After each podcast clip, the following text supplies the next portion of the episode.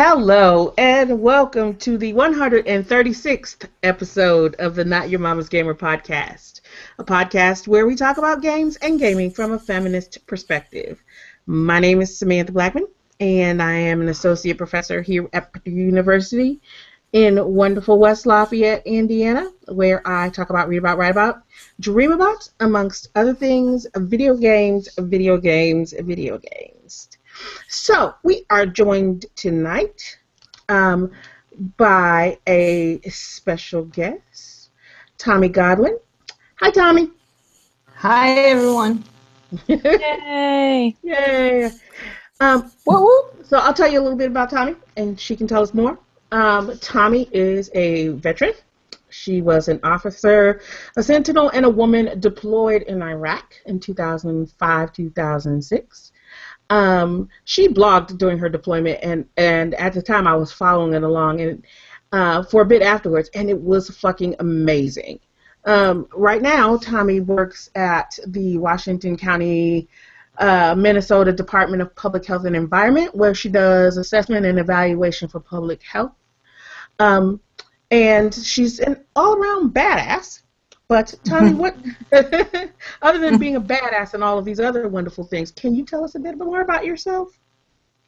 Sure. Um, I think you know the the job thing has ended up being a big piece of my life, so I think you nailed it. I, I work on assessment, planning, and evaluation projects, and it's a county health department. So we serve 250,000 people, and I get to do a lot of internal and external collaboration, which feels like a really good fit for what I'm interested in. Mm-hmm. Um, I do some consulting with community organizations through my paid job, um, where, um, for example, one of the projects is working with community or- orgs to reduce stigma toward mental illness, um, and we do that by like structuring the initiatives that they take on, their messaging, and how they evaluate success. Um, in my play life, my personal life, I do um, some cycling and I, am a very failed gardener, but occasionally I try at that too. I'm the worst gardener and I try every year. Me, Same. Yep. Oh my god, I've grown and killed so many things, and the things that survive, yes. the fruit and the vegetables just die on the plant. it's awful. But I love oh, it. I'm yeah, I love it. Exactly. Hands in dirt. Very. My partner is a really good gardener, but I am shit at it. Garbage. okay. Yeah. You will all starve to death during the zombie apocalypse. no, because I married a good gardener. I'm gonna be okay. Uh.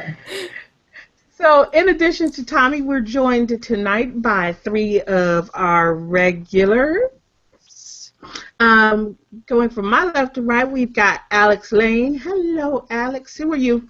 Hello, I'm Alex Lane. I'm an assistant professor at Metropolitan State University. I have three dogs, one of which is in heat right now. So um, you'll uh, you'll only hear out of me when I'm talking, and you're not going to see my video because it's like Hugh Hefner's mansion up in here right now.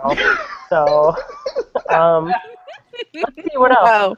Um, I'm really excited because uh, in five days I get to leave on my uh, fabulous girls disc golf weekend, which was started last year in the midst of some crazy stuff that was happening to me at work.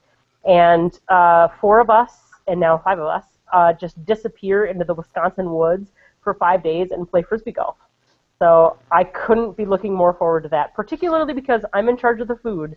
So I'm very excited. Ooh, the question is, is everybody else excited about eating your food?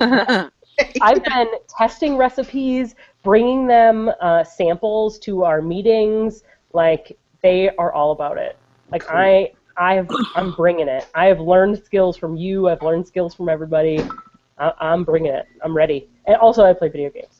I just want to say that it sounded like you said disco weekend.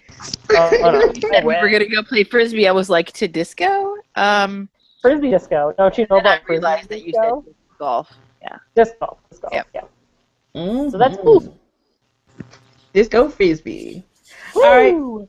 Next up on uh to my other my left still is Alicia Carabinas. Hello, Alicia Carabinas. Well, you don't have to say my name like that.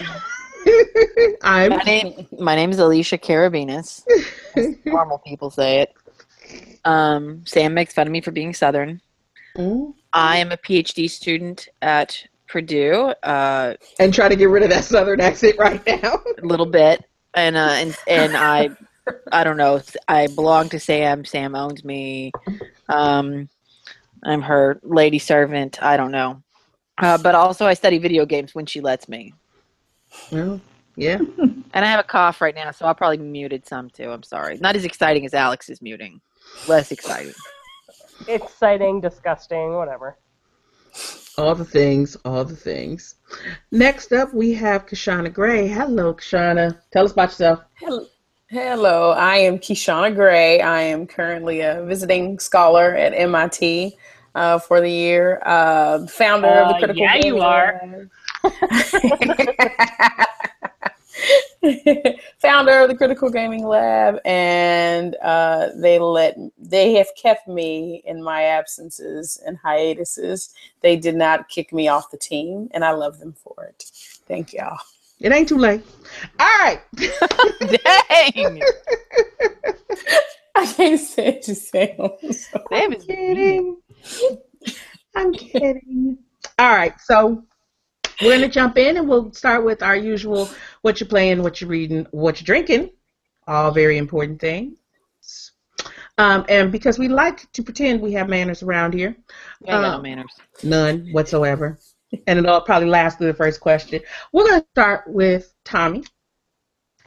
And uh, say, Tommi, what have you been playing lately? Oh, we talked about this last night. I'm so embarrassed, but um, I've been playing a lot of Pac-Man, just compulsively Pac-Man, Pac-Man. I don't have a whole lot more to say about that.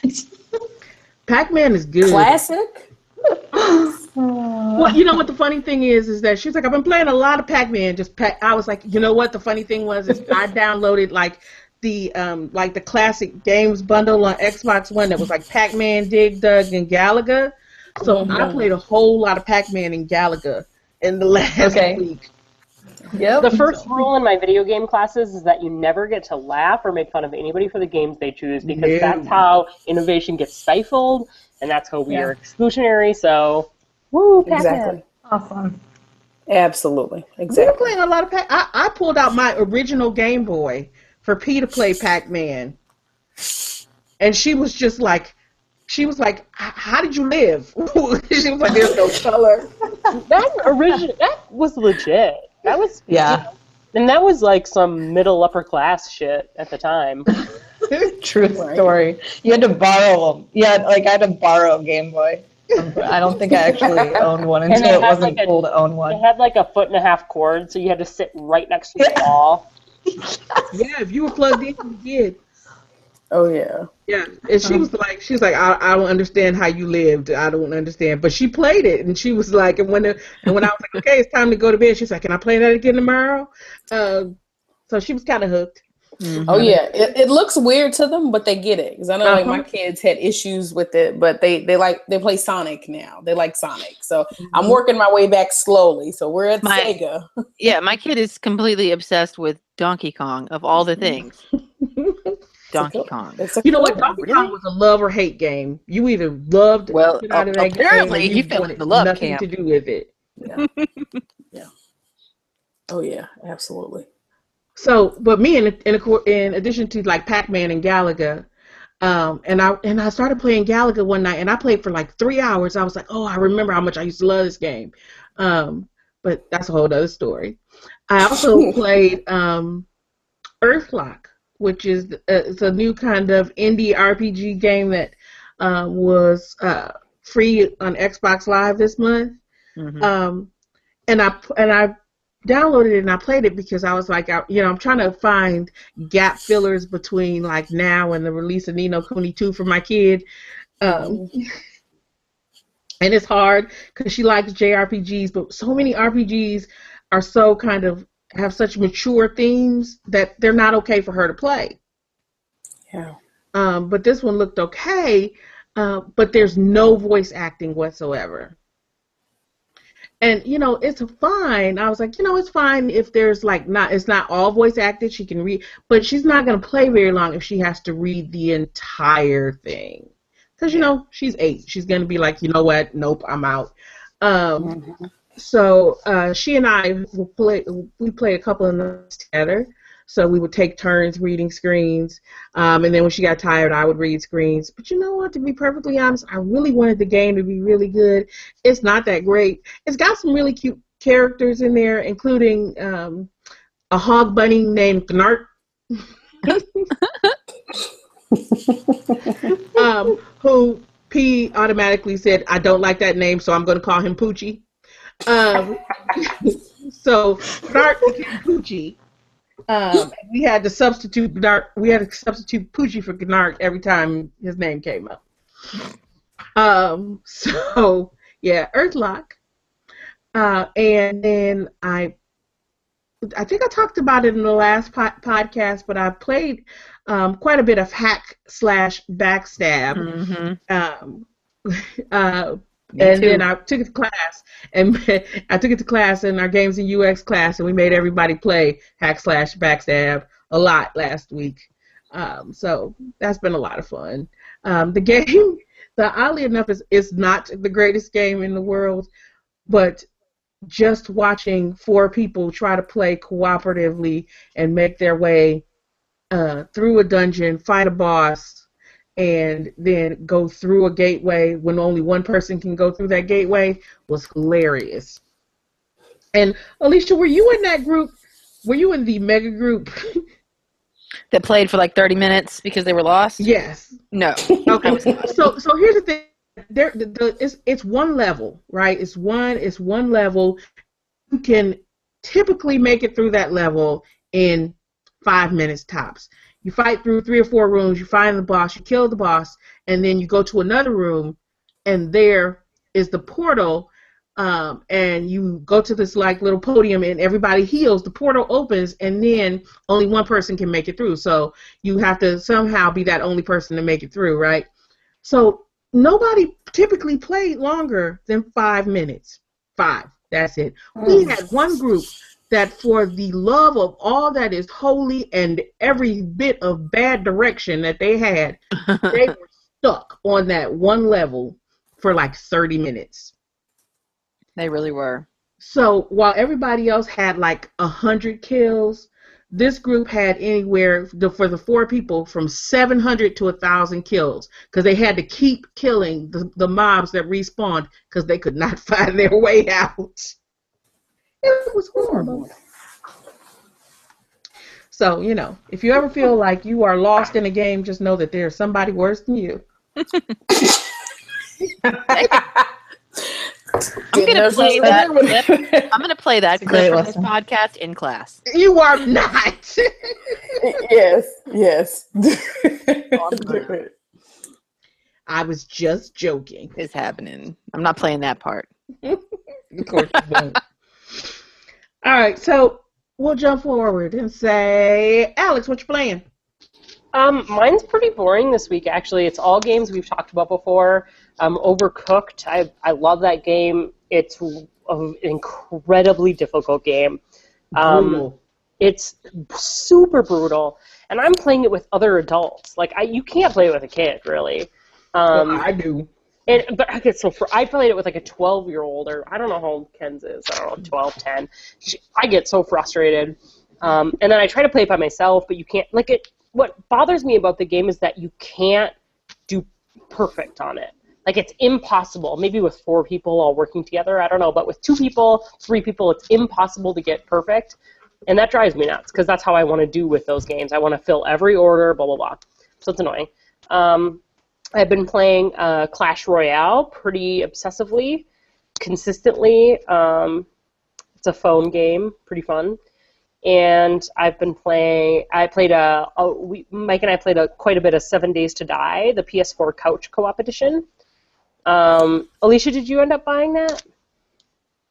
Uh, yeah, we bought it, but I have actually not had a chance to play it. Terry's been playing it and uh, seems to like it okay, but we've both been really busy this semester. yeah, I so think haven't had a chance. okay's I think okay is a really good word for it. Like I think it's, It's still alpha or early access, right? I, I I don't know maybe, but like the thing that bothers me about the game is that it's uh so so it's roguelike ish, right? You die, you die, your pack falls down, and you can go pick it back up if you happen to find it, but you're not going to find it. And um, when you start, they give you no direction on what to do. So it's like you need to make an axe out of wood, stone, and plant fibers. But they don't tell you how to find it, which is totally fine because there's wood, stone, and plant fibers laying all over. But you can't pick up the wood that's on the ground. And so we played for like an hour trying to figure out what to do. And finally, I looked it up, and it turns out you have to punch a tree. Like that's like if you're gonna make a rogue like where people have to intuit like what you're supposed to do next, you need to make it intuitive, right? Well, this is a really good point, though. I think, yeah. if I may, because yeah. that's what they do in Minecraft and in Ark, and I think in Rust. You have to go up and punch the stuff. It's not intuitive, but it's kind of become the expectation. So it's like this really bad design thing has now become the expected way to design games, which is really stupid. So, so we're gonna have kids growing up going outside punching damn trees. well, I mean, I think I think that's that's probably makes sense. I mean, I played a little bit of Rust, and I definitely didn't play Notches, whatever you call that. So I I didn't know and didn't get it. So I guess that was like a language to keep me out, you know. I guess. Yeah. Yeah, because Oh. it doesn't make any sense, but they just keep repeating the same mechanic. I mean, from like other there's games, wood all over the dumb. ground. Really annoying. Yeah. If Anyway. it's on the ground, you should be able to pick it up. That's silly. I think so too. I think so too. But that's all I've been. Uh, I played some more Life is Strange. I played it with my game writing class, and they really didn't like it. They were like stilted dialogue, terrible voice acting. I was like, you guys are being a little harsh, but Oh, it gets better at the end, I think. I think episode three, yeah, it gets better. maybe. But that's all I've been doing. cool. Well, Alicia, since you, you what have you been playing, darling?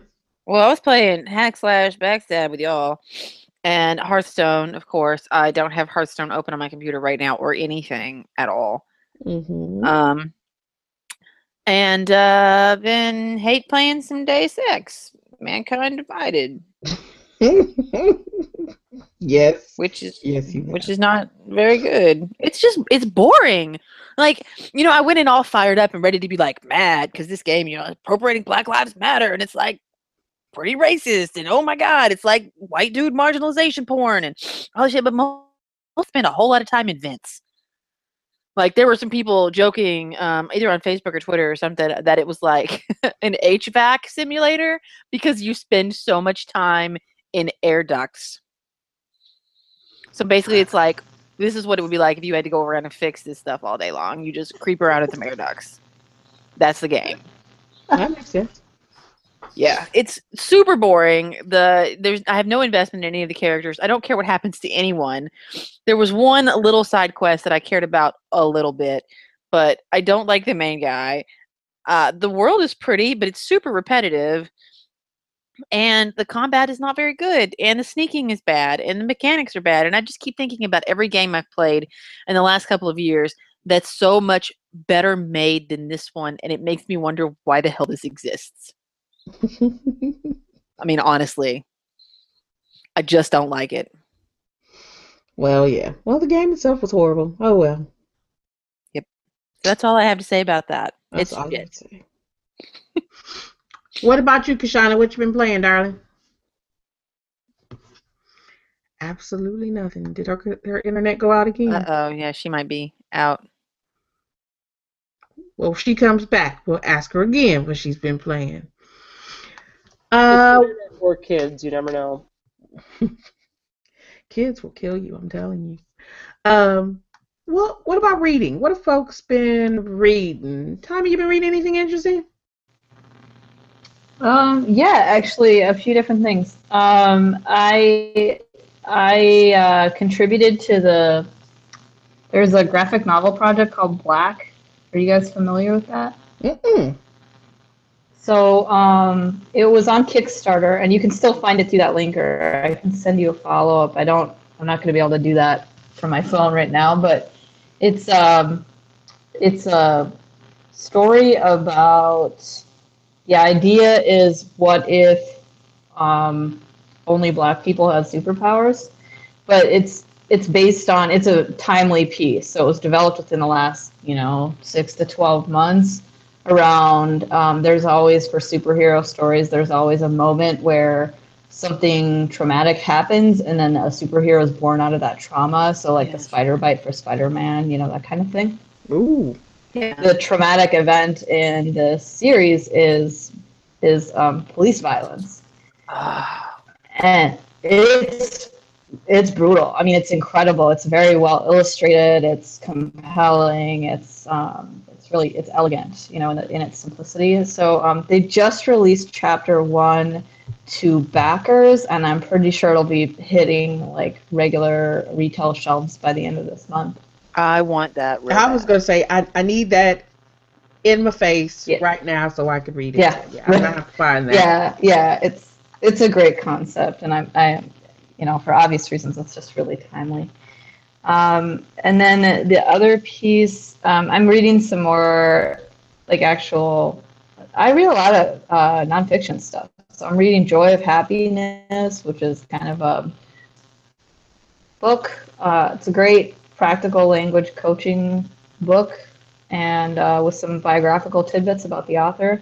It's uh, written by a Tibetan Buddhist who's a lot more contemporary in his views, so he merges like the brain science of neural pathways a little bit with um, best practice for mindfulness.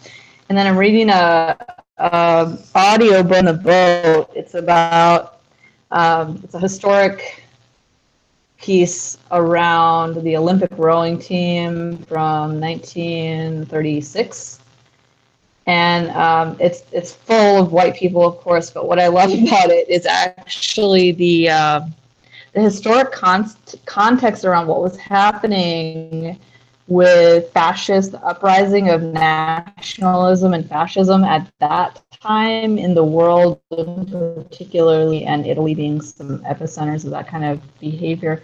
Um, it's just really well documented. But I, I it's um, it's it it's very it's pretty detailed. Uh, I think it's like 14 hours of audio content. So good stuff. Cool. Um, well, I know. Uh, well, I'll I'll jump for a second, um, and I'll I'll wait because I'll wait till we get to Alicia because I think she and I are reading the same thing this week. Um, what about you, Alex? What you reading, darling? Uh, nothing new, really. Um, sorry, I have uh, some food in my mouth as well. But uh, I, I, I think the last time I talked about the books I'm teaching in my classes, Mm-hmm. and I've just basically been reading those, so nothing new for me. All right. Boring, I know. Yeah. Well, you you're always reading fun like true crime stuff. Mm, that is true. That is true. I'm reading a little bit of some cr- true crime. Um, I'm reading about the uh, the biggest murder cases in Minnesota right now. But, um, it, they're a little creepy, and then also about the biggest disappearances because we have Lake Superior, right? So we have some huge, like hundreds of people disappearing on these ships that they've never found. And Lake Superior is a finite space, right? They should be able to find this ship where hundreds of people disappear Not if aliens took them. but they didn't. So anyway, I'm, I, I guess I am reading about that.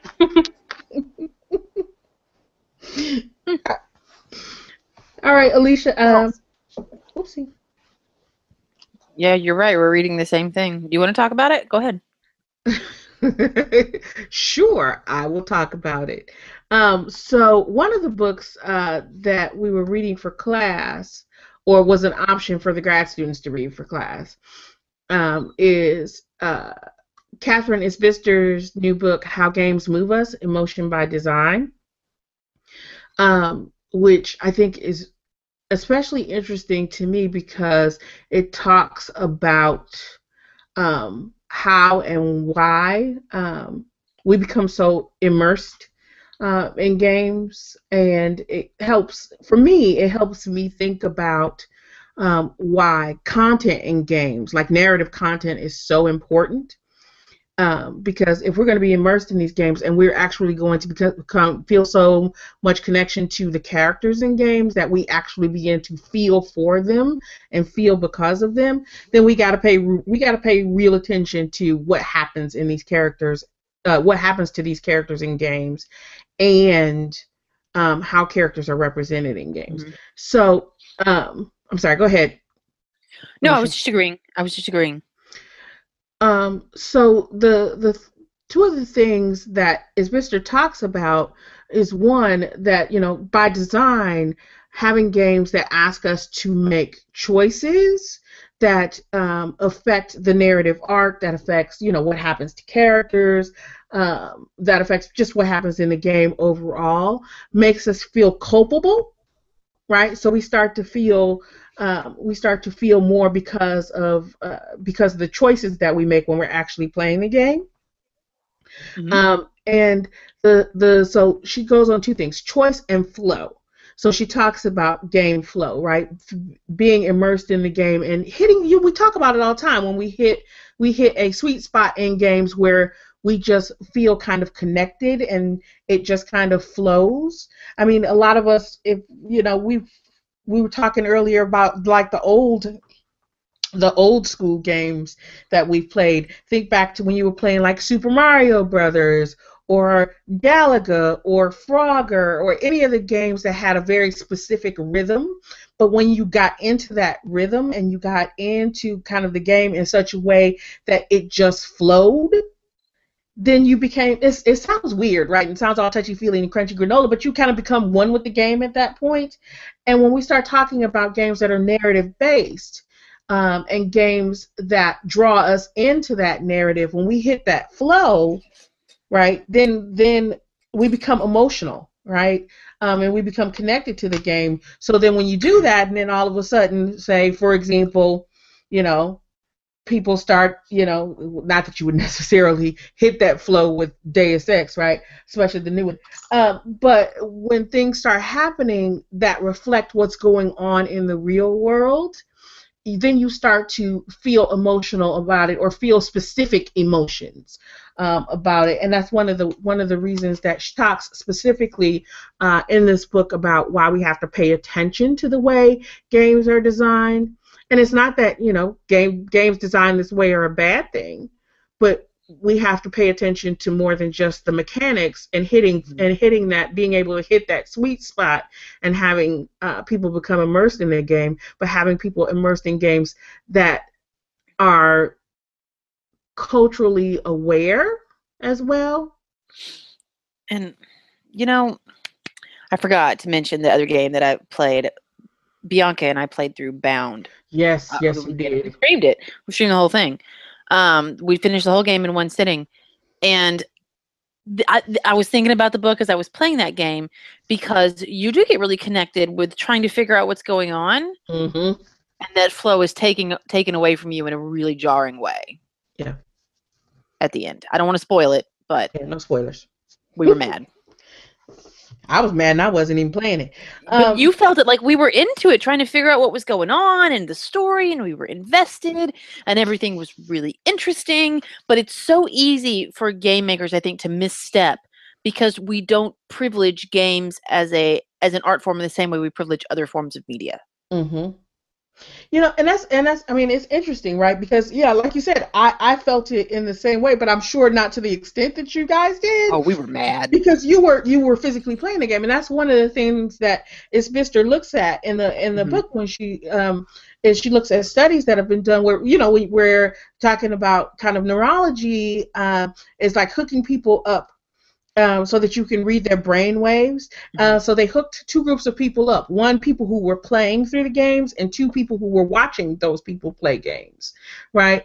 And while brain waves remained fairly steady in people who were just watching, when you were actually playing with the game and experiencing that level, that increased level of interactivity and and flow, for lack of a better word, then their brain waves changed significantly and it became more and they and they were patterned more after actually experiencing those things in real life. Right? So when we start to think about i mean we, we've been making that argument for years. We were like yeah interactivity there is something different. There is this deeper level of immersion when we're talking about experiencing a narrative that we are actually playing through versus reading a book or watching television. Um, and so to kind of see this discussed in such a way and look and look at what's what gets said uh, based upon that study is is really interesting, and I, I'd love to see more studies done uh, about physiological changes that happen um, when we're talking about uh, interactivity and immersion. So I know that's kind of geeky for a moment there. what about you, Kishonna? Are you playing anything? Did she come back? Her internet's still going?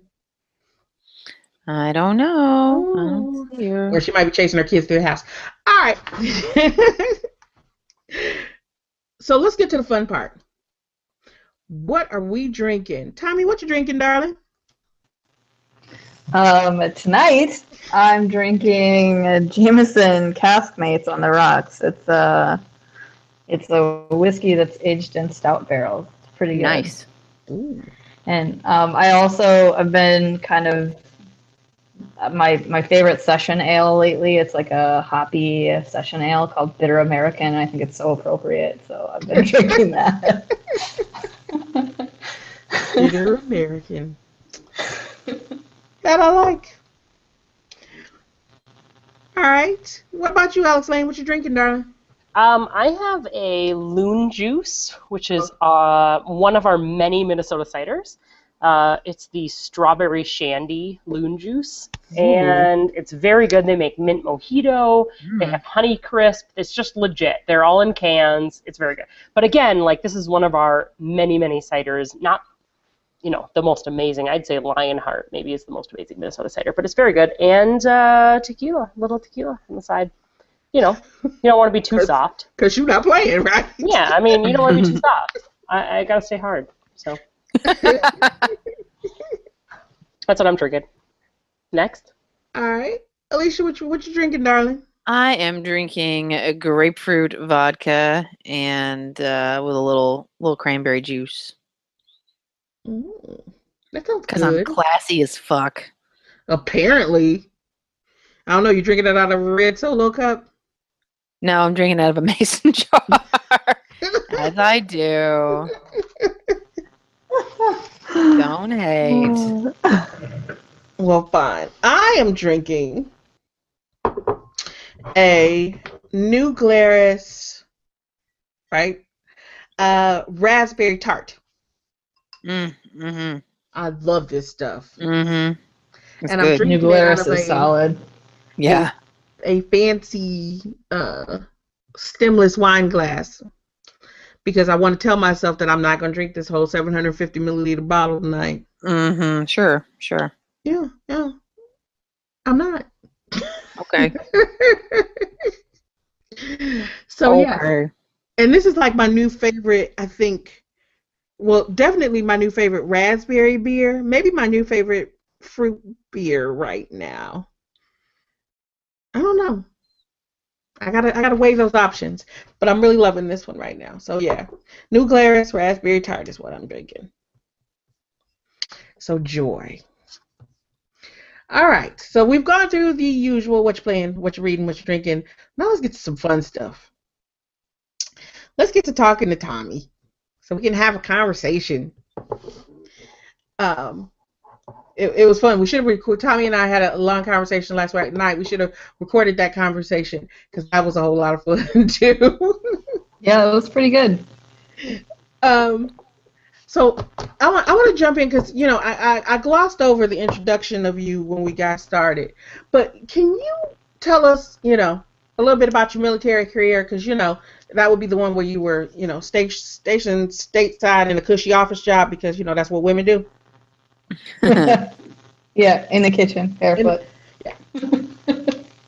um, sure. Yep. I I enlisted in 1999 in the National Guard.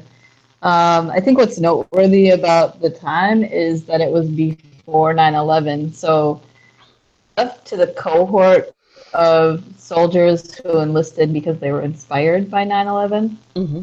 that that there's a lot of um, I think there are a lot. I have a lot of peers who have a totally different attitude toward why they joined in their service than probably than I do. Um, I spent three years being a truck mechanic, which was really really fun.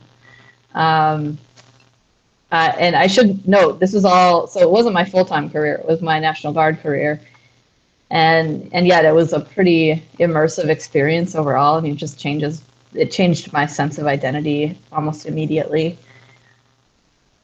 And I was attached to um, a mechanized infantry company. So when I joined, it was like me, two other women, and like a hundred dudes. And um, here in Minnesota, and uh, Wow. I it was it was really intense, and it was a it was harassment doesn't begin to capture the general social tenor. I mean, it was a it was a very male dominated, male driven environment, and um, mostly it was infantry soldiers, and then a bunch of us who did services to support infantry soldiers. And um, side note, good context, my brother and I joined within a couple of months of each other, so we were both serving the same Mhm. unit. Um, he and I have had some really great look back conversations now where he was put, he's a feminist, and he was put in this position where he had to defend me to people who were cornering him in the locker so that they could tell him stories that weren't, locker room, so they could tell him stories that weren't true about his sister. I mean, it was really, you know. oh my god. Um, so then the, uh, the mechanic side of things went on for a while, and then I went to officer school, and it, it was an, again a National Guard based officer school, so it takes um, about 16 months to complete, doing it in weekends and a few longer term stints that are a week or two uh, at a time. And, and then I was, uh, and that commission as an officer then was as a military intelligence officer. So I had then had to go to a specializing school uh, in, in Arizona. I lived there for six, and then um, about a little more than a year after I graduated from that program, I was in Iraq, and then I deployed to Iraq for 12 months. And I went there with, again, guardsmen from Minnesota, but this time it was a bunch of people I hadn't been working with. I can say a little bit more. The deployment was really interesting because of this whole concept of combat and cushy office job. And Mhm. deploying with all those field artillery guys was really interesting because they all wanted to blow shit up. I mean, that was their, like, they literally were like, we want to go to Iraq and blow shit up. Yeah. the way we were organized was more of a headquarters type unit and so like all of these really pretty high ranking officers that i, I deployed with high ranking officers and non-commissioned officers um, they all most of them let's see there were only 27 of us and about eight of us had jobs that didn't involve air conditioning and a building in the middle of the base and I was one of those people. So there was tension all year long about why do I have the com- the fancy combat job, and they're stuck in the air conditioned office at their desk. Uh, It was really weird. Because they wanted to blow shit up. So they wanted yeah, to be and the gate. right. Meanwhile, like my third day on the job, there was the biggest car bomb we saw all year. I mean, it was just there was stuff happening that was really traumatic, and it was a really strange environment to be, you know, villainized by these guys for and job. yeah. And I, pro- I probably didn't help things though, because once I got comfortable with myself and the work I was doing, I just um, like they, my senior officers would come and visit every few weeks, and um, they'd show up and seriously, they had just pulled their body armor out of a plastic bag to put it on because it was required at my point, but not where they usually work.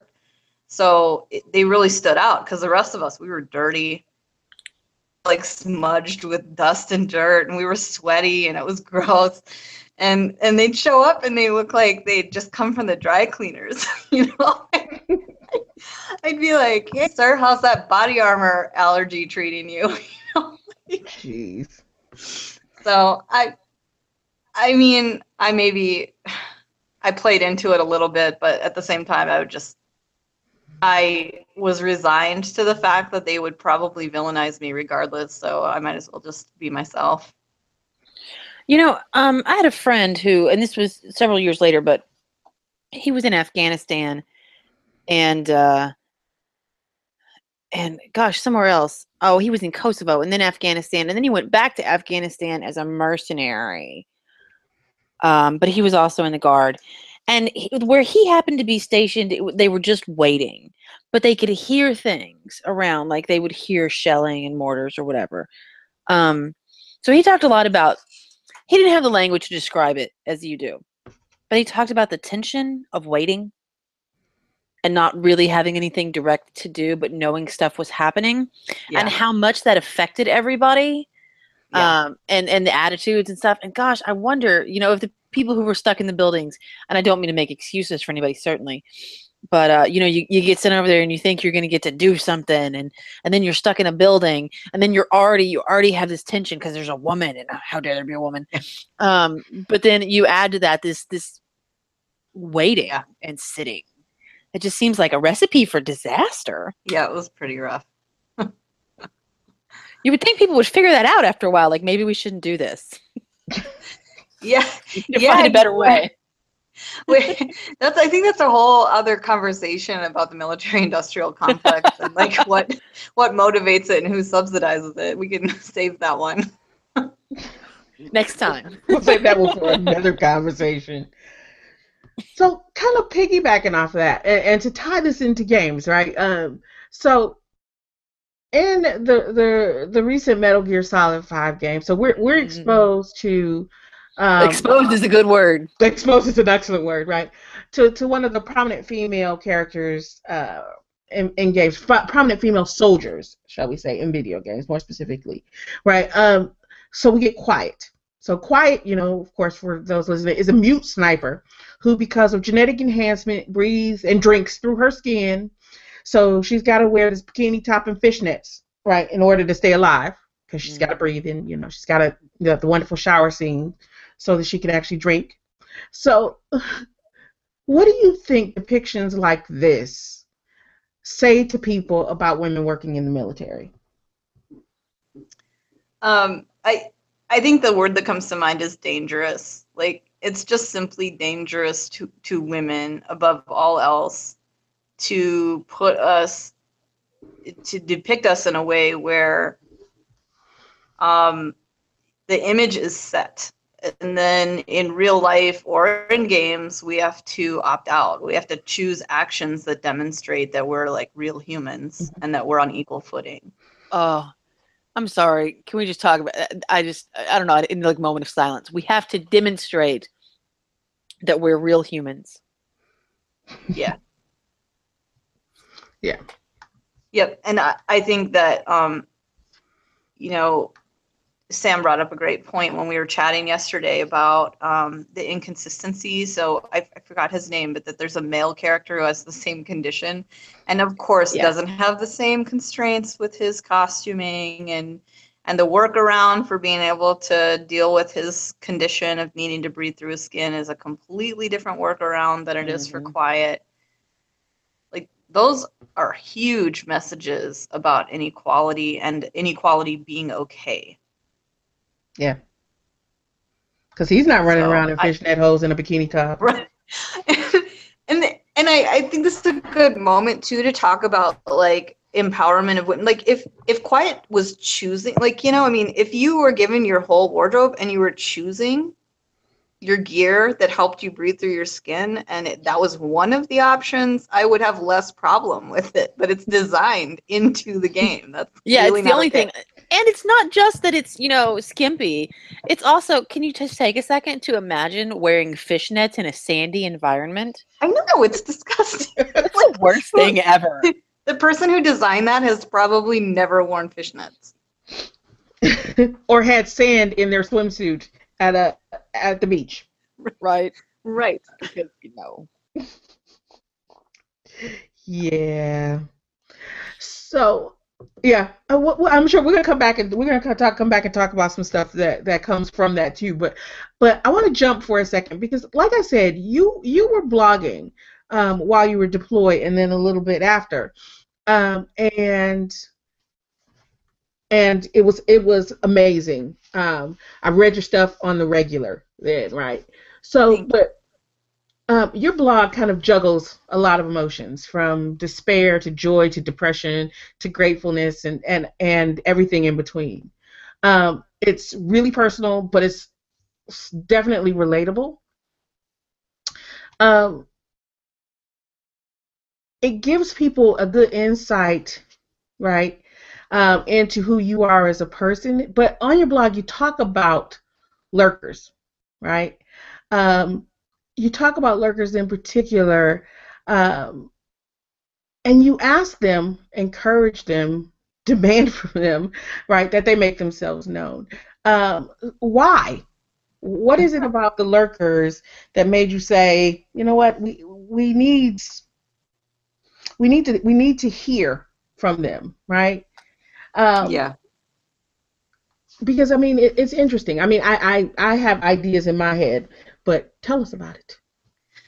I I think it was definitely context driven for me. I was reaching out and wanting to connect with people, and I got the sense that there were many more people passing through and reading the blog than were stopping to say anything to me. Mm-hmm in comments or you know i mean comments would have been the main vehicle for that um so on the one side it's like getting some equity with my readers like there's a desire as a blogger to get some equity from like all this outpouring of my person onto the page and then wanting the people who pass through and consume that to acknowledge that they're consuming it and I, I hope benefiting from it. Yeah. Um it I think let's see.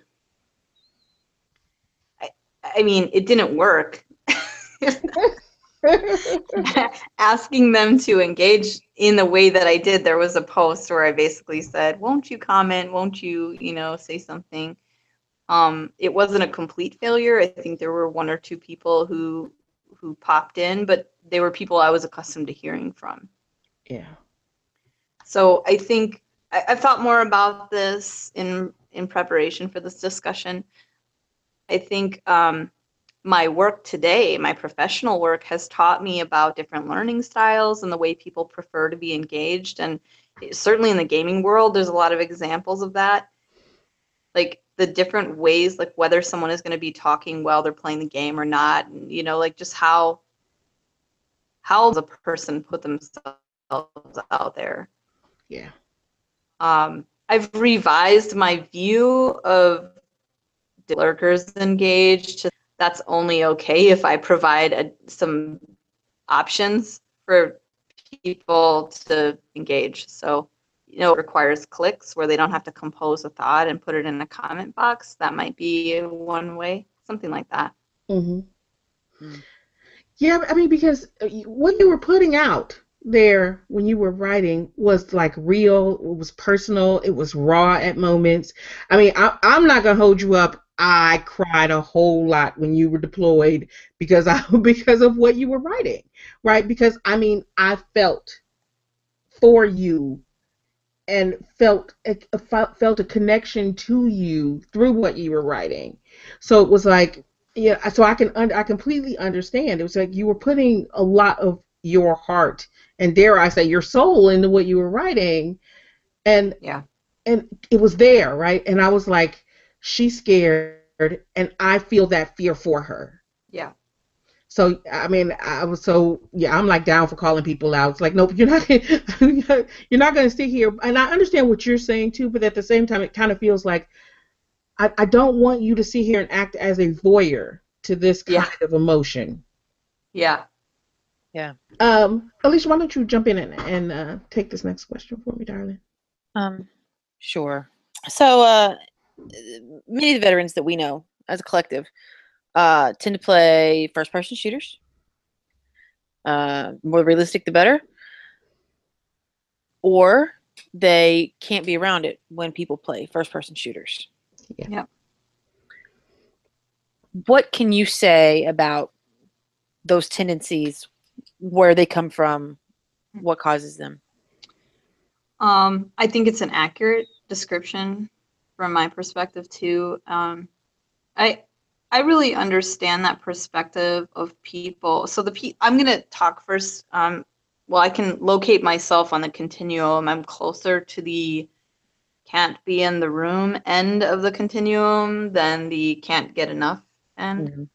Um, but with some kind of exceptions along the way, I've dabbled. But um, I, I really sympathize with the compulsion of veterans who are now home playing the games, consuming that first person shooter perspective uh, in a really hyper stimulating, hyper violent um, environment. And I actually think it reflects a couple different perspectives. One of them is people who were seeing active combat on a regular basis while they were deployed. So they're out on patrols, they're getting shot at, they're shooting at um, um, insurgents, and there may or may not be collateral damage. There may be collateral damage that wasn't from from us, from friendly. Um, so, you know, it's a very complex environment, and it's almost impossible to make sense of it. If you're not someone who's like actively working on self-awareness and healing it's really really difficult to to just like unpack all of that and find some new zen you know after you've been deployed in a combat environment.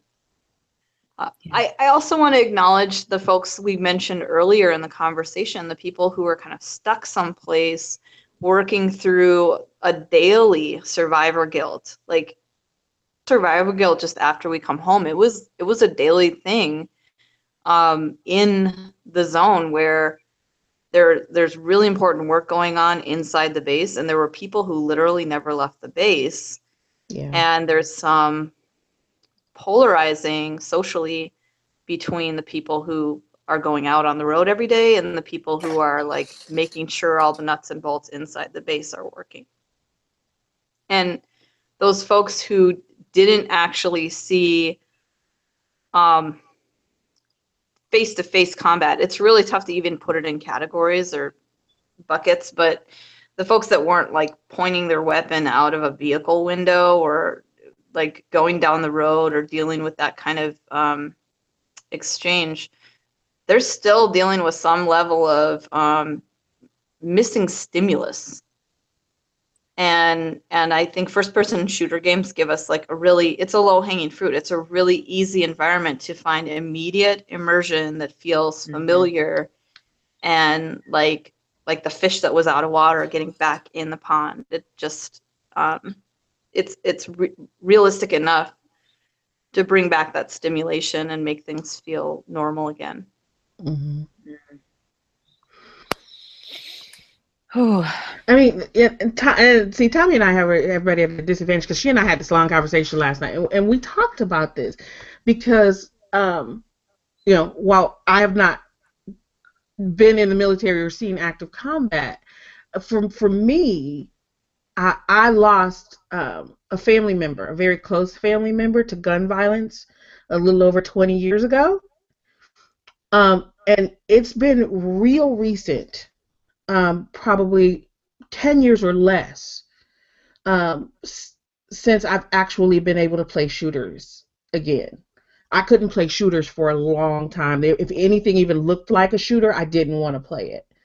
Um, and I don't, I still don't play um, military shooters for the most part. Um, the closest thing, I mean, excuse me, the closest thing I'll play is I'll play Destiny. Um, I'll play uh, I'll play things like um, Overwatch from time to time, but things that feel up close and personal. Um, I, I can't play even today, um, and I can't watch um, films that have um, up close and personal uh, violence in them. I can't watch I can't watch military films at all. Um, Yeah. Because because of the guns. Um, so it, it it is, and it's interesting because you know these things. I mean, for for me, even being that, I don't want to say that far removed because it's not, but not be not experiencing it firsthand. I so I cannot imagine, right? what it's like to have experienced it firsthand and to find yourself in that in that situation. But it, it makes perfect sense that you either need to be back in that headspace and you use Mhm. the games to get there, or you want nothing to do with it whatsoever.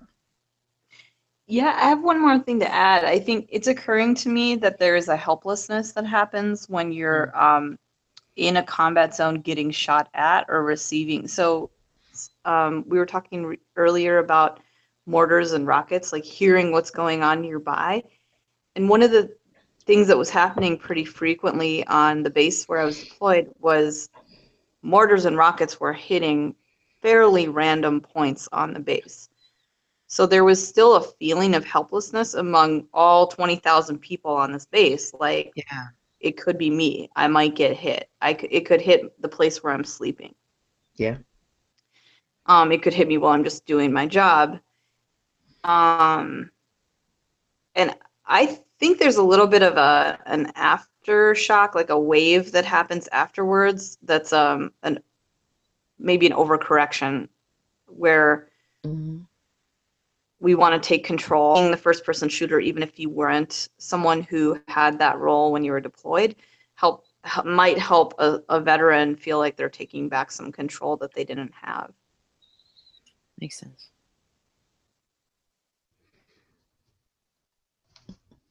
Yeah. Oh goodness, this is emotional. So- Here's here's one that's a little a little bit lighter fare. So in your work, you talk a lot about the idea of home, right? Uh, there's home and there's away. Um, what happens when you come home? Uh, how you feel, the good things, the bad things. But where is your home now, and and how are you feeling about this idea of home now?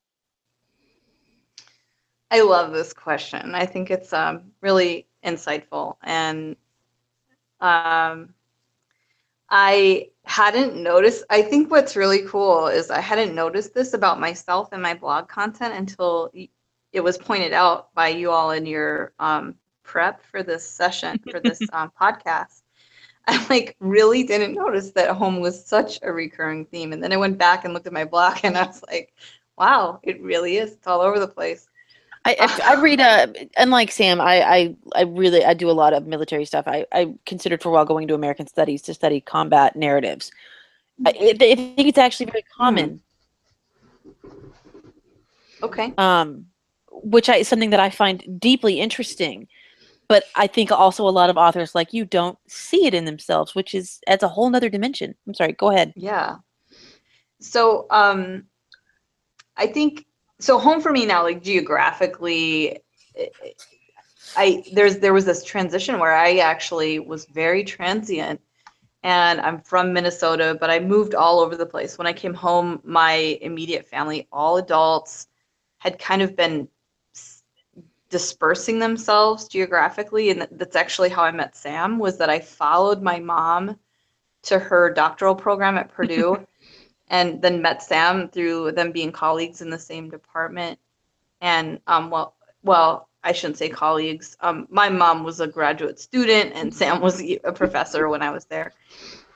And um, and I didn't feel at home anywhere. It it was a great sense of loss, and it was really tough to capture. And there was a really slow grind of healing from trauma. It, it took me a long time to admit to myself that the deployment had been traumatic. Mm-hmm.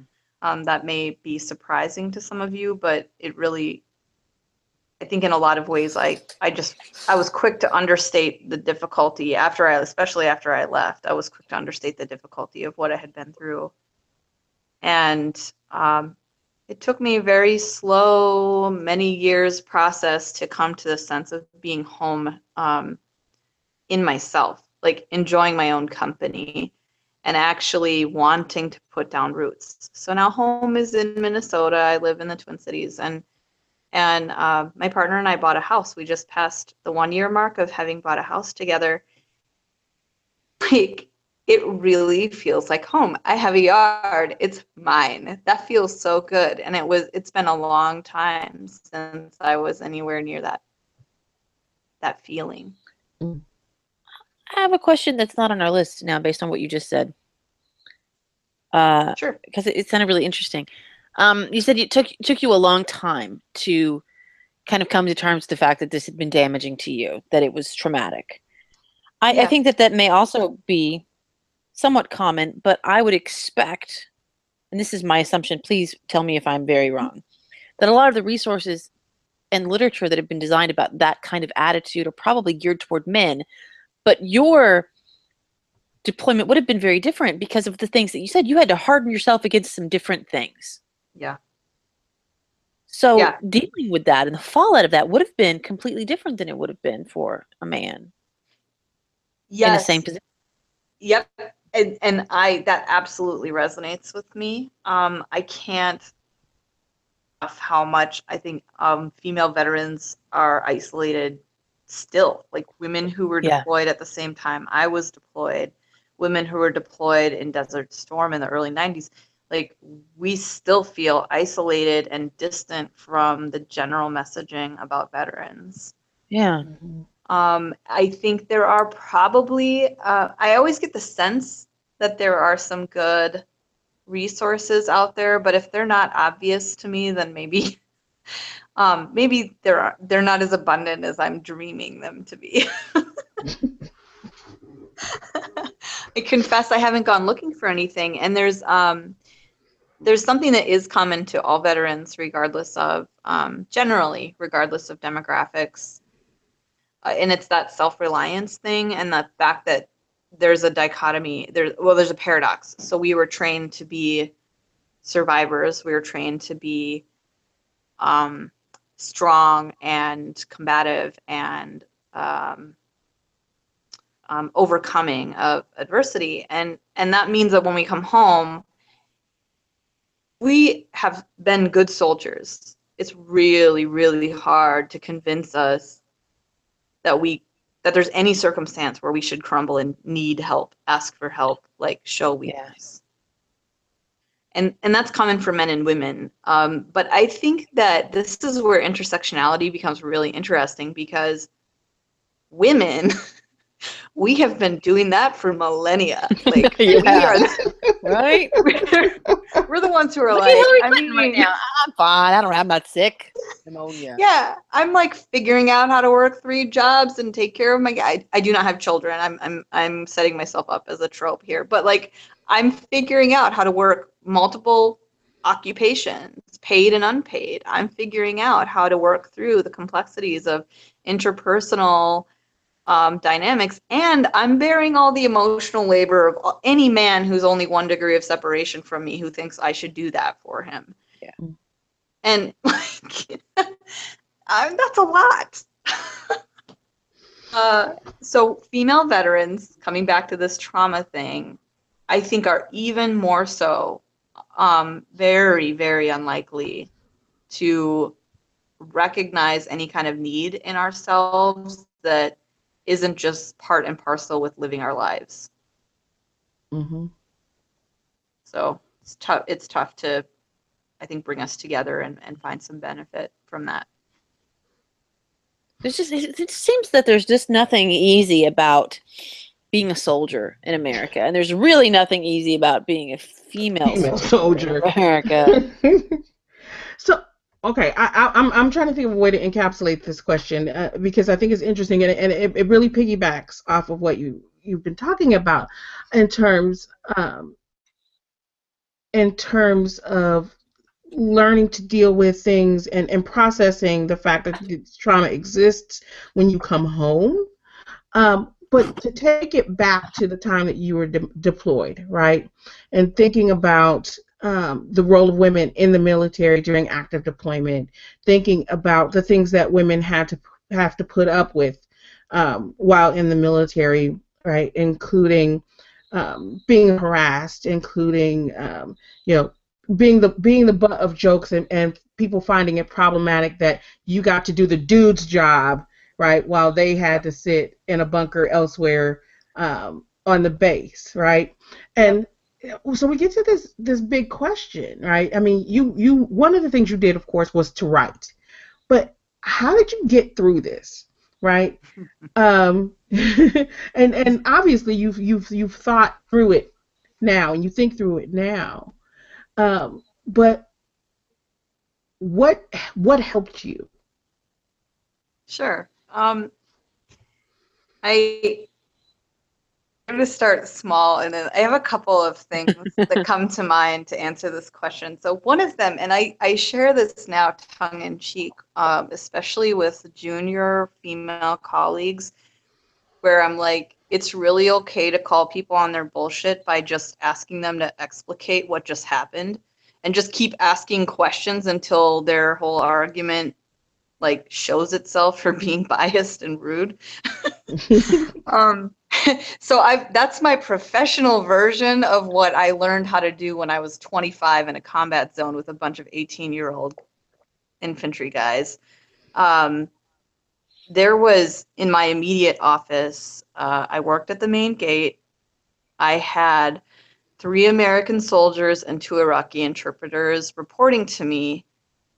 Was to run the access control program for the whole base. And I mentioned previously that there's 20,000 people on this base.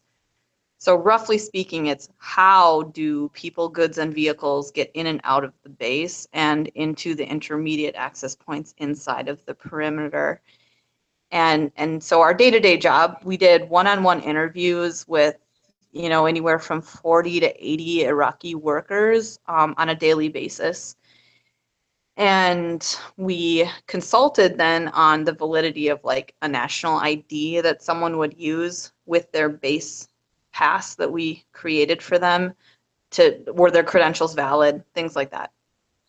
Um, so a lot of times like in between activities, things would slow down in the late afternoon or in the kind of like in the middle of the afternoon after everyone had come in and before people started leaving and um, these junior soldiers would just like stand around and make all these terrible jokes like yeah. they somebody wanted to tell some story about sexual exploitation or some story about you know just all kinds of euphemisms thinly veiled or not about um, a lot of sex and objectifying women and things like that.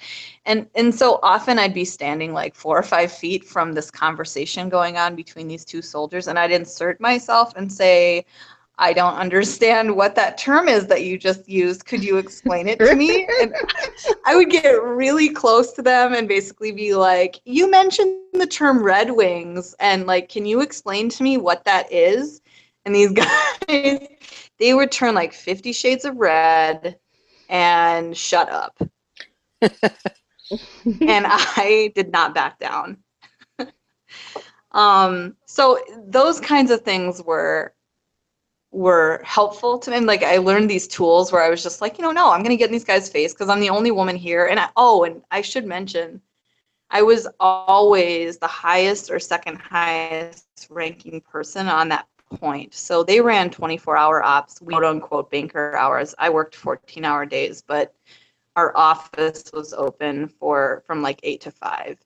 And um and the guys running the 24 hour ops were doing, you know, eight hour shifts across the 24 hour continuum, like and they they were the ones who were like acting like complete morons and i was just you know, that was my coping mechanism with that. Um, I should also say I really, you know, I, I was inconsistent. I I was um trying to find my way and and so some things I did were all aesthetics and what I did to surround myself. So on leave, I, I purchased art from local artists in, in the Bemidji area, northern Minnesota. And like you know where you like buy the $300 painting? Yeah.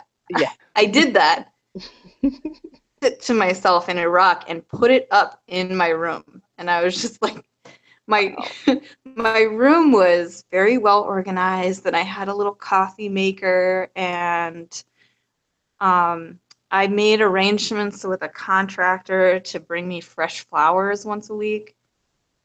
And I was just trying really hard to keep my surroundings inside my little living space civilized.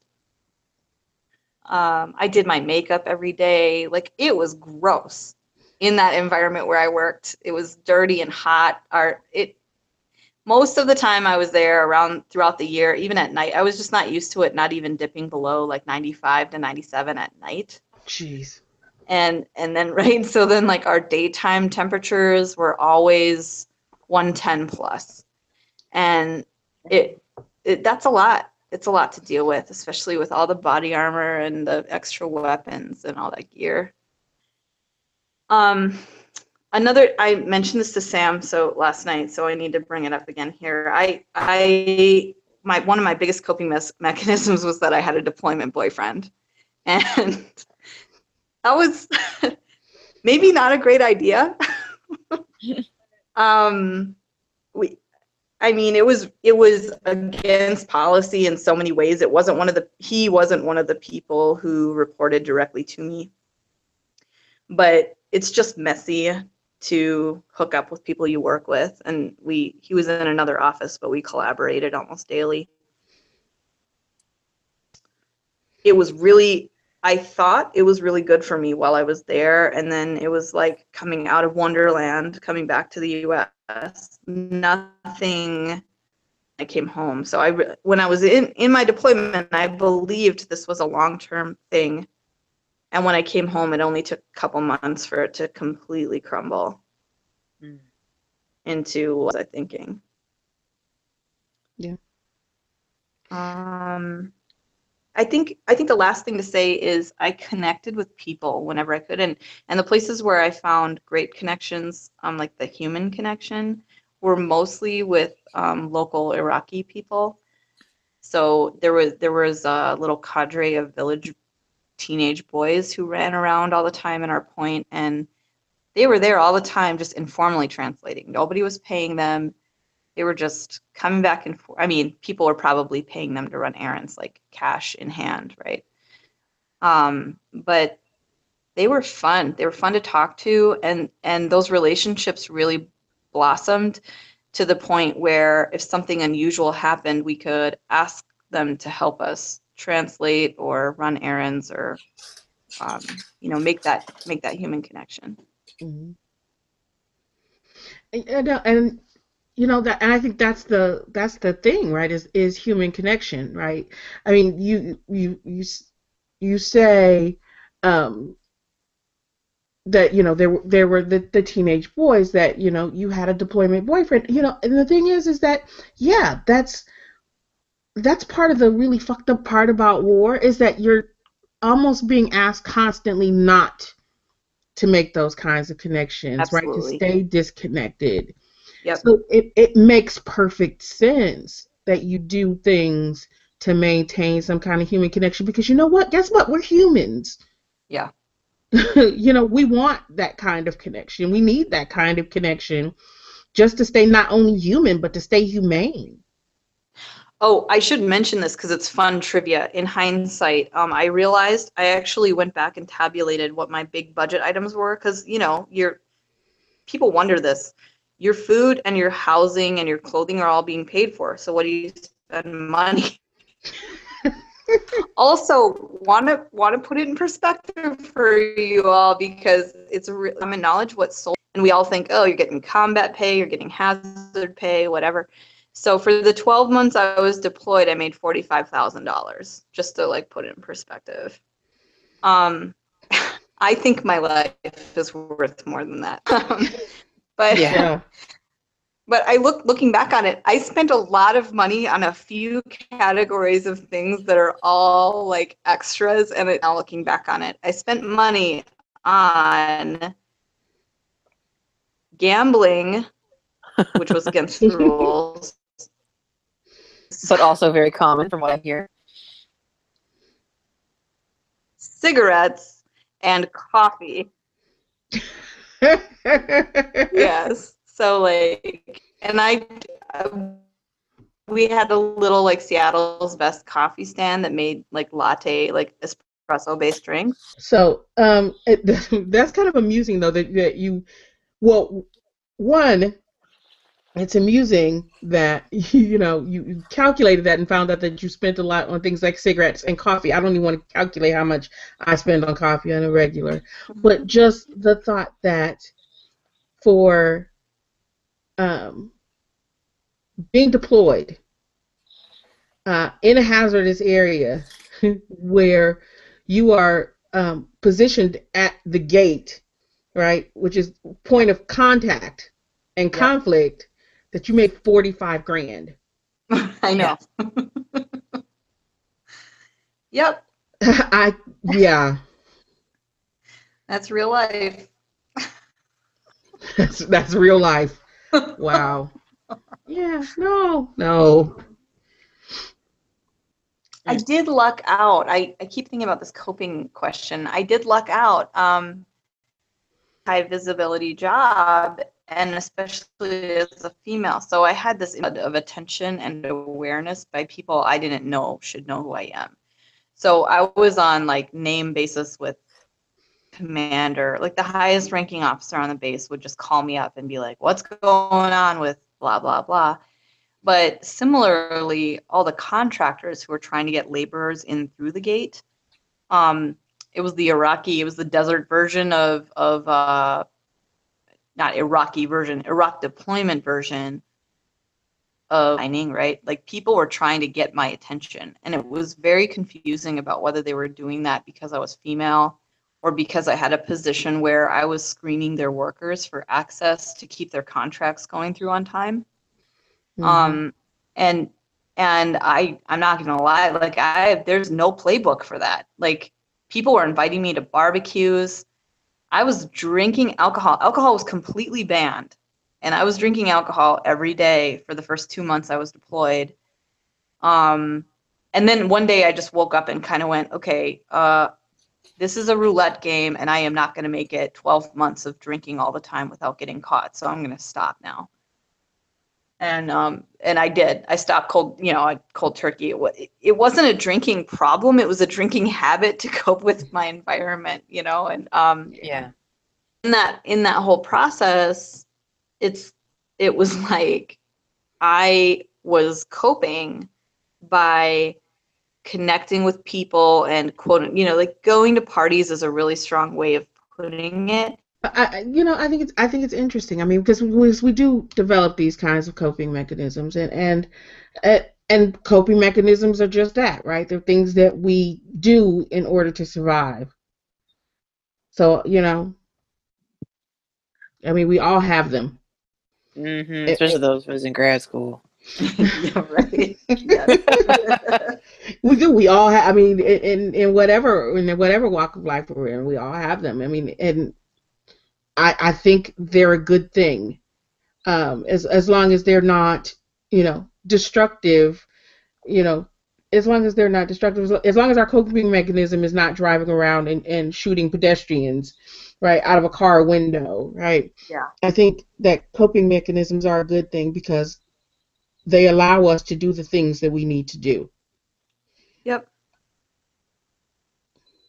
So I'm Yeah. completely in favor of those kinds of things. Yeah, I mean, sometimes you, you do have to make choices, right? Which is what you were talking about. Like, okay, you were drinking as a coping mechanism, but you you can't only cope through drinking, Nope. which is is something that people and, and, and I don't I don't want to compare what you went through to other high stress situations, but when people are in high stress situations. Well, you know, I don't. I, there are differences, obviously, but in a variety of high stress situations, like people Yeah. develop these mechanisms. My friend who was deployed multiple times and then went back, like his wife is a nurse, and well, she's an administrator now, but she was a nurse in a pediatric cancer unit. Oh man. Yeah. Okay, it's so yeah. Yeah.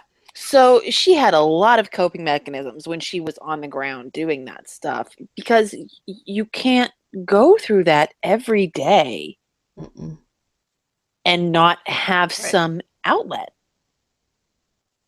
But you do have to to weigh those things like okay, so I'm getting this out of that, but where is it also hurting me? And it becomes this like chain of things that are maybe not so good for you. So especially in the case of of, of the military, if there's not the resources to make up for that, what are people supposed to do? Yeah, I and I think that's just an ongoing open question. And and unfortunately, um, you know, the American public is is I, I think it's the big battle in a long time that in in dis, in reducing our relationship with veterans to a thank you message and a couple of key dates per year where like everybody has to shut up and like stand for the national anthem and shit. Like, in doing that, we, we like check the box publicly and mm-hmm. say, "See, we're thanking the veterans. Like it, we're Yeah. fine. They're fine." Yeah, we, we've done what we were supposed to do. Yeah. Thank And- you for your service. Oh my god, and it's so it's heartbreaking. It's not just it's like incredible. I I I've gone through so much where I realized I have a lot of resources. Like I have above average resources for the typical veteran, the person who's signed up for the service and gone through all of this. And um experience has absolutely brought me to my knees. It has taken every resource I have and more, and it doesn't stop. And um, when you multiply that, the veterans we have in the United States, it's phenomenal. Like that impact is really huge. So this is a heavy conversation.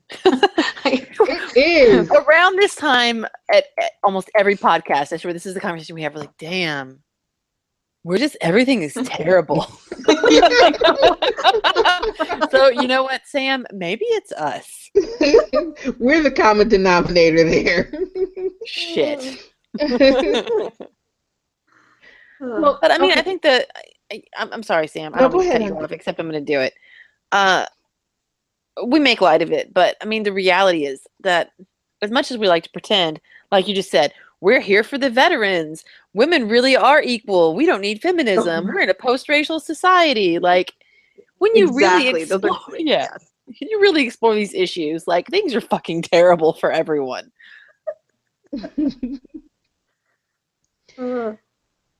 Everything is awful. Is That- the yeah. podcast theme song? It should be. So, Yeah. Tommi, I'm gonna I'm gonna throw this out there because this is one question I always throw out there, and I and I unlike most most people, I actually warned you this one was coming. Is that um, so at the end, I, I once we're Alright. we've kind of gone through all the kinds of things that we wanted to talk about or scripted to talk about. Excuse me, I asked people specifically. So, is there anything that we didn't ask you that you would have said, damn, I wish they would have asked this? Or is there anything that you wanted to talk about that you didn't get to talk about? Um, and and so you want to take that opportunity now? Um, I wanted to say one thing about how I got through recovery after the deployment, and I think I just it was dumb luck, but it was the right move. I had saved some of that money that I made while I was deployed. I had sent some home. I mean, you know, I just kind of I didn't know what I was doing. But I had some money in the bank and when I came home, I made this commitment that I was just not going to work for a while. I was just going to road trip. And I didn't do anything crazy. Like I didn't go see all the national parks or, you know, go on my healing journey in the hills. I I went and found all the people who had been sending me letters or praying for me who like had told my parents, you know, and, and most of these folks are like immediate family members. So it was like grand, a special grandparent, a special like grandma like person who had been in my life early on. There were a couple of those. And I just like got in my car and drove around and and these were we're talking hundreds and sometimes thousands of miles and just bounced around and went and visited people and spent a few days here and a few days there and just let myself relax. Like that was the entire visit would just be let me go see you. Let me see your face. Let me hug you. Let me tell you about how much it meant to me that I was in that environment and you were holding me up and man, that was probably one of the smartest things that I have ever done. Um, it just really paid dividends and probably on both sides. I mean, to, to make these connections. Yeah. And um, I think it's a pretty good high note to end on. It's like, you know, talk about coping mechanisms. There were some really beautiful things that happened with people. And Sam, you're one of these people. Like, people were thinking of me on a regular basis and kind of sending these good well wishes into the universe in my direction. And um, and it, it made a huge difference. And I, I did a I made my best flawed attempt to reconnect with folks stateside and say it it mattered. It made a huge difference to me and to my survival. To the fact that like my spirit actually came through that and that I'm still here. Um, not just my body. And um, yeah, I think and then the other the other thing that I just keep thinking of that I haven't mentioned is that one of those fancy contractor connections slipped me a phone and i have no idea how this all worked out but apparently before i got there the, the government was in the business of actually buying cell phones that had prepaid sim cards on them and letting like and there was a code you enter and the code was like billed back somewhere into the ether. I have no idea where this went. you you enter a special code, and it wasn't really a. I mean, it wasn't a sat phone. It was an international cell phone. Hmm. And you enter the code, and then you enter the number, and poof, you're like connected to stateside. And I cannot tell you, I cannot put a dollar value on the fact that someone gave me one of those phones, and I walked around with that thing in my pocket, and I could call my mom. And what it was like to try to get on the phone and call your family otherwise was daunting. Like you you know there were set hours there were certain phones in certain offices you had to use. It might involve some sort of line. It almost certainly involved a time limit. Um, it made a huge difference that i could reach back to um, my mom my family especially in general but my mom was the one i called and we made a pact at the beginning and just said you know i said I'm pretty sure that this, that I'm going to get in the shit. Like this is going to be rough. So you got to tell me right now, do you want the clean version of what's happening or do you want like the real version? and she said, I want the real version. And I was like, I'm serious. You can change your mind at any time, but I'm probably not going to keep asking you. She's like, okay, I get it. And I like, I, I called her when we were getting like mortars were hitting us and i'm like i probably have to leave my room now. I need to go to the bunker. You know just like just random shit going on and i was able to connect back home. That, that's just huge. Yeah. So um i think the other thing is just uh i keep looking for opportunities to lend my efforts to ways to um, empower women and and um, get involved with nonprofit efforts to try to try to keep reclaiming the gap, the gender gap, the culture gap, and um, gaps, plural. um, so this is a nugget that's kind of unrelated, but it it's important to me. I read a report recently about um, the average commute. Um, it the headline is we've been doing transit studies wrong all this time, and the punchline is um, when you average all the trips together, you're basically privileging male commuter trips. And when you separate them by gender, you get two very different pictures. And if we want to serve female commuters, we actually have to look at them separately. So I've gotten really excited about that as a cyclist and, and someone who lives in suburbia and trying to figure out like how can we um, empower people to use alternate modes of transportation, mm-hmm. like for you know in a way that serves them. And and we're the ones running around like taking kids to daycare and like doing the grocery runs and like picking up the dry cleaning and and maybe maybe choosing to live closer to where we work and some other things like that which all of that drives down our average trip length um, over our male counterparts so it's it's been a fascinating side um, research project for me That sounds amazing. I don't. I'm, I don't know. Yeah, you're. ugh. You're like breaking my heart here. It's like I don't know to process. But Um, okay, but there's good things too, right? Yes. Because Yes. there's the power of stories and what it can mean to tell these stories. You know, and, and, and what it can do to change the very situations that we're talking about. And not have me be a weepy mess on every podcast, apparently. Right. Yay. I think Uh. it's age. I think it's age. I'm gonna swear it's age is just doing it to me that I I'm just turning, I'm or I'm just like fucking angry all the time. But I think what what you, the all, everything that you're saying is really important. And as you were talking through like the things that you did when you got back from being deployed in terms of kind of being able to reconnect with people. This is not an opportunity it is an opportunity for us to plug our next gaming for good All right. event. But the stop soldier suicide organization this is one of the very things that they talk about right?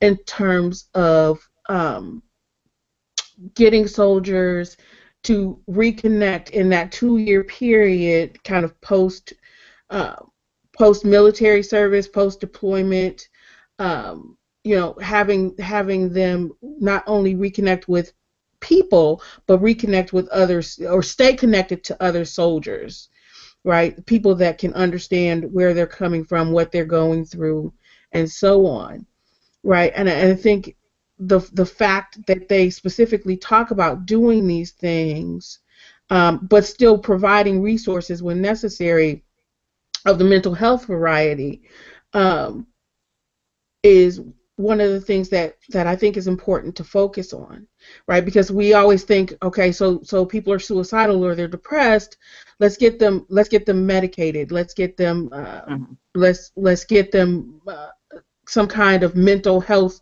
um, care period right Yep. and when we're talking about situations that fall outside of the norm right like being deployed like being in a circumstance where your life is in danger every fucking day you know what maybe we need to try something different Right. um, which was one of the reasons that that organization in particular kind of appealed to me so much. Um, so for those folks listening, um, yeah, definitely as we as we get ready in a couple of weeks to go into uh, to do our our gaming for good event, you know, save that money from that from that last latte and and donate it to a good cause. Um, Absolutely. Here, here. yeah. I yeah, I mean it's it's about resilience and well-being. I mean, you know, we're really trying to shift this model of mental health and stigma toward holistic well-being, Yeah. um, emotional and social well-being, and and finally connecting the fact that that social connectivity can be the medicine, right, Yeah. for this sense of isolation and despair. So, yeah, no, it's really good work. I'm excited that you're um, sending your efforts and funds in that direction. We try to do good things. That's what balances all of our assholey criticism, right? Well, your assholey We're criticism. such we're such assholes who hate everything. Fucking SJWs who want to take all the video games. That's probably why I felt so at home on this on this podcast. Welcome home, Tommi. Thank you. This is where you live now. Yeah, let me can I answer to the home question. right now, right now, I feel at home here on this podcast. Yay! Oh, we're your people. Where are your people? Yes. Yay! Oh, so great.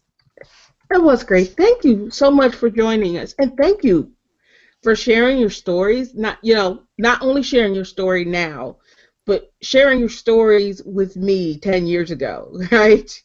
Um, I can't believe it's been ten years. I know. It's really been it's actually you want to you know, it's been 11 It's been eleven, yeah, because it was two thousand five. the peak of my blogging. Yep. Wild.